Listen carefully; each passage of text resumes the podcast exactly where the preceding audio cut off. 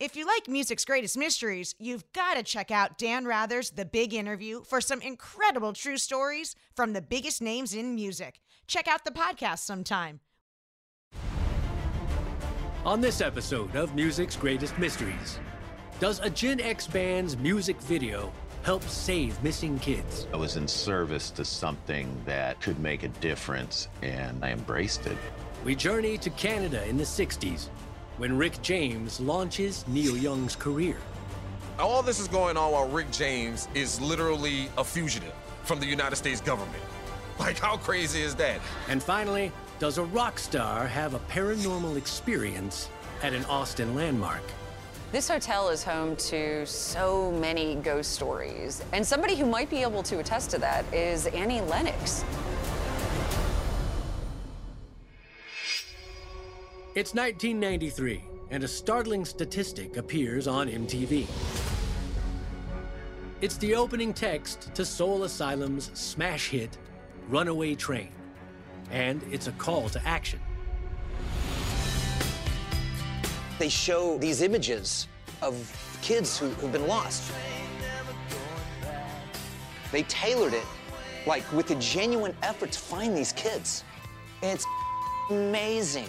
If you've seen one of these kids, or you are one of them, please call this number. Soul Asylum is using their video to help fight the growing teen homeless crisis. But do their efforts actually make a difference? There's some great stories. There's also some heartbreaking moments. It's the early 90s, and an impassioned and idealistic movement is trying to change the world. In the 90s, I, I, think we felt like we could actually contribute, and we could do it with music. But it's your choice, it's your voice. Don't waste it. Rock the boat. Soul Asylum represents the whole Gen X ethos of believing that you can actually make a difference. Soul Asylum were guys who were making music in their basement really the epitome of Minneapolis rockers. They were a band known as one of the greatest live bands on the road, but had never translated into album sales and had never had a big hit on radio. By 1992, Soul Asylum has yet to break into the mainstream. To make matters worse, life on the road has taken a toll on lead singer and songwriter Dave Pirner. After all this constant touring, I thought I was losing my hearing. I kind of had a mental breakdown. Really thought it was all over for me. He was forced to take a step back, just sit there with the guitar and his voice. For the first time, he had started writing on acoustic guitar. I think that informed Runaway Train.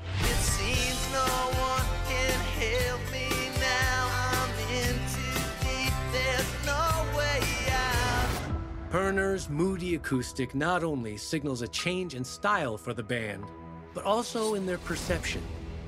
All of a sudden, Soul Asylum becomes a 90s it band. When people heard the cassette of the demo tape, that was the, like I was looking for a manager, and the guy heard that song, and halfway into it, he just said, Turn it off, I want to manage your band. And that was when I started realizing that there's something to that song. When people started hearing it at the label, it was pretty clear that Runaway Train was the standout track. Runaway Train hits number five on the charts. And like all 90s rock bands, Soul Asylum needs a music video. I probably looked through 20 directors' reels, and I saw Tony Kaye's Tony Kaye said, milk cartons. And I was like, what are you talking about? He said, milk cartons. You know how they have missing children on milk cartons? We should put them in the video and try to find them. And I just thought, man, that is great. Here's a guy with a great idea. Let's run with it. Tony Kaye and Soul Asylum create a music video that features the images of missing children and a plea for their return. Like the song and the video hit a chord with audiences across the world. The music video for Runaway Train airs on MTV nonstop. When you are someone who grew up in the 80s and the early 90s, there was no escaping the missing child on a milk carton. Every one of us knows exactly what that was born from.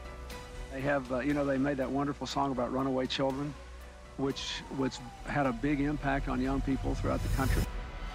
All of a sudden, we were everywhere and people were listening. People saw the authenticity at Runaway Train.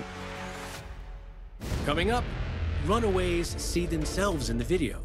But does it actually bring them home?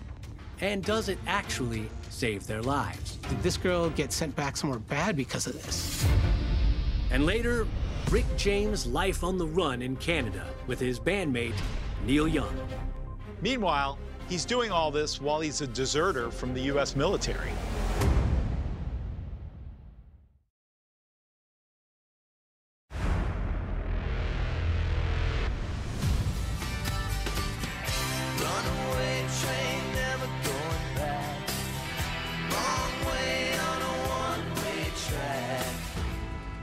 In 1993, Soul Asylum released the music video of Runaway Train, featuring the faces of missing children.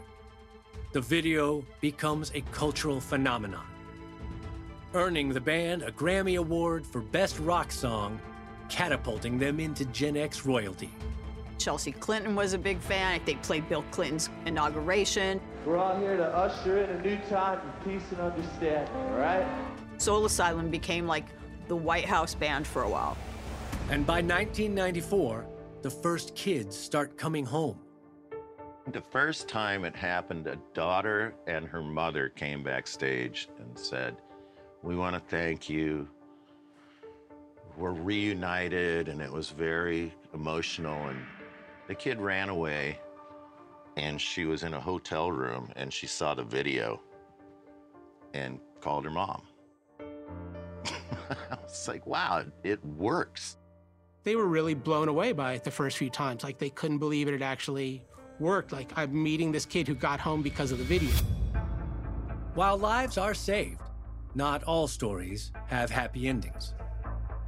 There's a well known story with Dan Murphy and having somebody, a young woman, come up to him and saying, you know, thanks for ruining my life because she was forced to go home to something that was not a great living situation.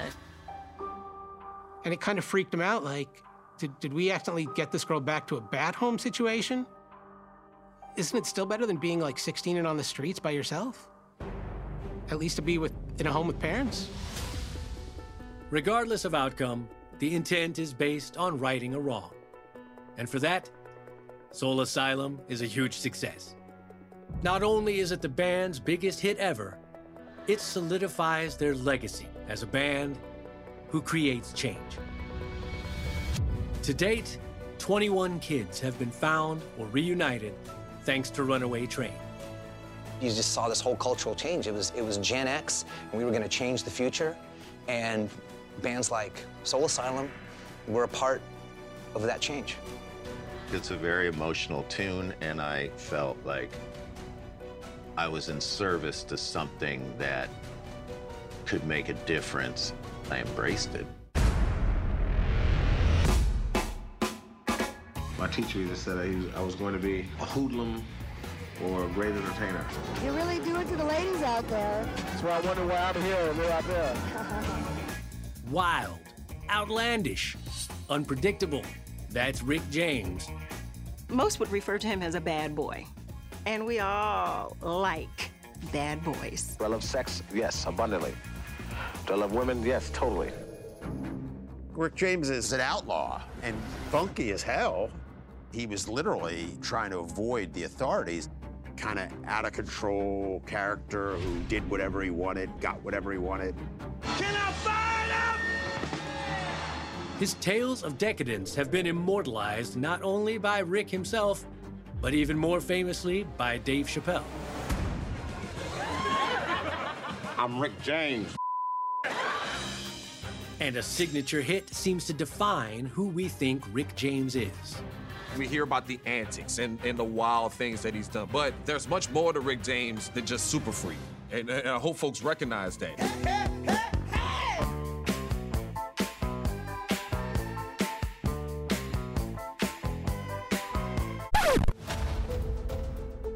know Rick James from songs like Super Freak and, of course, The Chappelle Show. But in order to really understand the essence of Rick James, you have to go all the way back to 1964. When he gets out of high school, he had to figure out what he was going to do with his life, and the sensible thing at that time was to go into the Army. Very patriotic guy. But when Vietnam escalates, James Ambrose Johnson Jr., as he's known at the time, has a change of heart and a change of name. In 1964, Rick James goes AWOL and heads north from Buffalo to Canada. You think about the fact that he signed up. That was voluntary. And then made his decision to say to the military that this was not for him, and this is not the voice that he wanted to share from his person, and to then act on it as a black man in the 60s. That's a strong man to do that. That's a strong person. All of a sudden, he winds up 100 miles up into Canada to Yorkville, which became really Greenwich Village North. There was a burgeoning music scene there, and it was very electric, very alive, and very filled with creativity.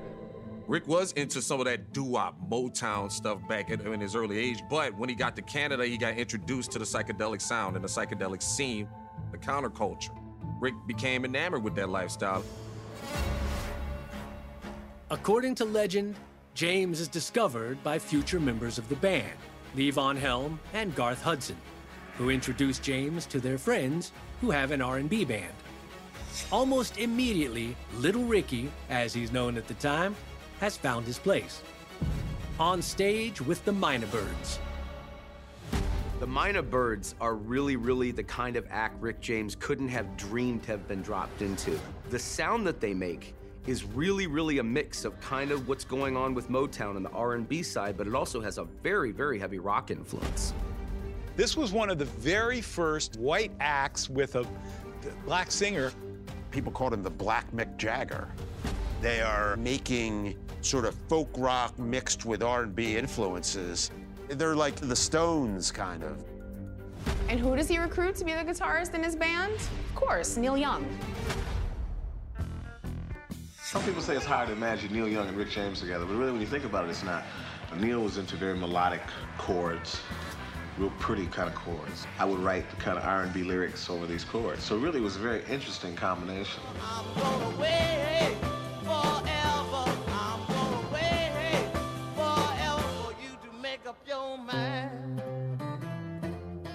Hear the roots of that sound. You also hear it in a lot of the rhythmic elements that Rick James brought to the fore in that group's sound. So of course they start shopping for a record deal.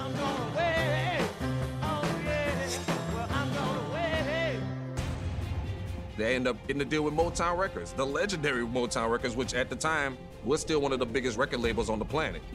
This is a dream come true. I mean, this is what he wants to be doing instead of off in Vietnam fighting. All this is going on while Rick James is literally a fugitive from the United States government. Like, how crazy is that? Next, Life on the Run finally catches up with Rick James. There was a dispute over money with one of their managers, and he decided to snitch on him and then ratted him out to the government.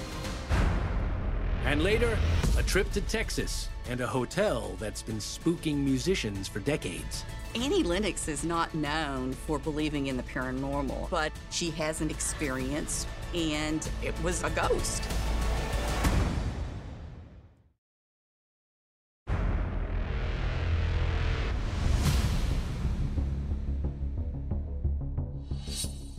It's 1966, and Rick James, Mynah Birds, has just signed a record deal with Motown.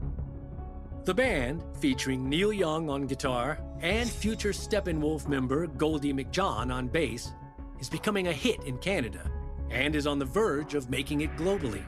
But there's one major issue. Their frontman is a literal outlaw. He's doing all this while he's a deserter from the U.S. military. So right as Rick James is finally getting ready to fulfill his dream and become famous, Uncle Sam catches up with him. There was a dispute over money with one of their managers, and he decided to snitch on him and then ratted him out to the government. He winds up being taken back to the U.S. He's imprisoned at the Brooklyn Navy Yard. Rick James is busted, and his career is over, or so it seems. As Rick is sitting in the Navy brickyard, he manages to escape. like, how crazy is that? Allegedly, when they catch up with him a few weeks later, he's actually on stage jamming with a band. He couldn't stay away. Rick James turns himself into authorities in 1966. Due to his age, he's only 17 at the time, he's given a light sentence of six months jail time for both offenses desertion and escaping from prison. In 1968, he moves to LA and signs a new record deal with Motown. He has his first hit in 1974. He becomes Rick James. He finally gets to fulfill his destiny. He becomes iconic, he becomes legendary. He influences everyone from Michael Jackson to Prince to Bobby Brown to Bruno Mars. Generations of R&B, hip hop, and rock stars to follow. But what about his first band, the Mynah Birds, and his relationship with Neil Young? In 2006, two years after James' death, Motown releases recordings from 1966 to rave reviews.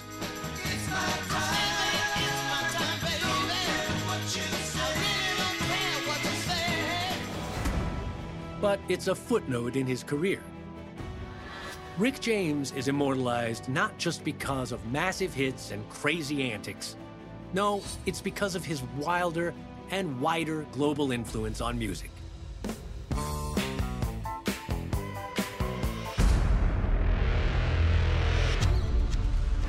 Austin, Texas, the live music capital of the world, and home to one of the most haunted hotels in America. So many people for over such a long period of time have reported things that can't be easily explained.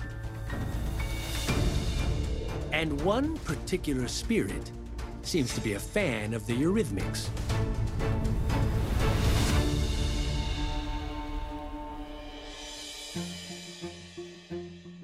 1886, before the clubs and music venues, Austin is a one horse town. But a man with a vision decides to transform Austin into the premier destination in Texas. His plan? A lavish hotel in the heart of the city. The Driskill Hotel was the beautiful idea of Jesse Driskill. There's a mystique and a magic to the Driskill. When you go in there, it's like more than a fairy tale. It's more than a castle. It has a sense that anything could happen in that place. And for the past 150 years, legends abound that things do happen in this historic landmark. Several ghosts, including Colonel Driskill himself, have been known to frequent the hotel. This hotel is home to so many ghost stories, and somebody who might be able to attest to that is Annie Lennox. Sweet dreams are made of these. Who am I to disagree? Annie Lennox is not known for believing in the paranormal, but she has an experience, and it was a ghost. Coming up, does Annie Lennox encounter the ghost of a Texas ladies' man?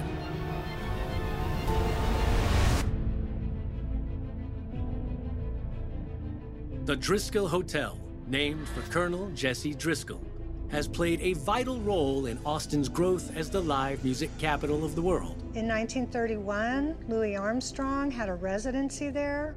Stevie Ray Vaughan played his first album on a jam box at the Driskill. Also, Jewel recorded her video in 2008.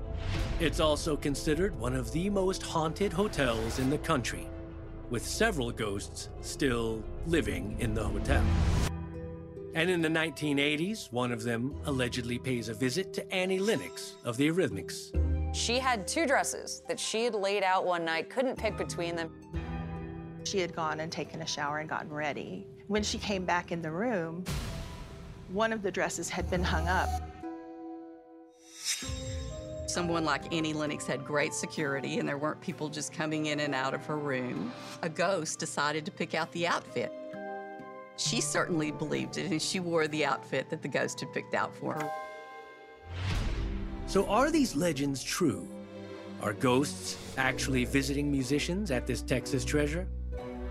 Johnette Napolitano of the Concrete Blondes Band had her own ghostly experience and decided to write a song called The Ghost of a Texas Ladies Man.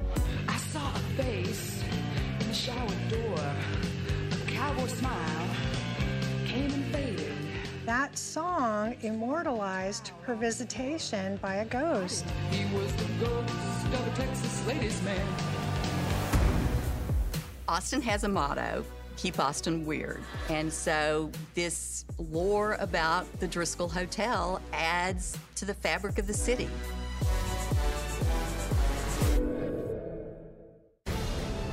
A 90s band pleads to find the missing. A star goes from AWOL to Super Freak. And are spirits alive and well in the live music capital of the world? All testify to the power of music. All are music's greatest mysteries. Thank you for joining us for Music's Greatest Mysteries, where we investigate the legendary mysteries surrounding the biggest names in music. Now, remember, if you like what you heard, be sure to subscribe on your favorite podcast platform. Also, go ahead and leave us a review and don't keep the show a secret. Tell a friend.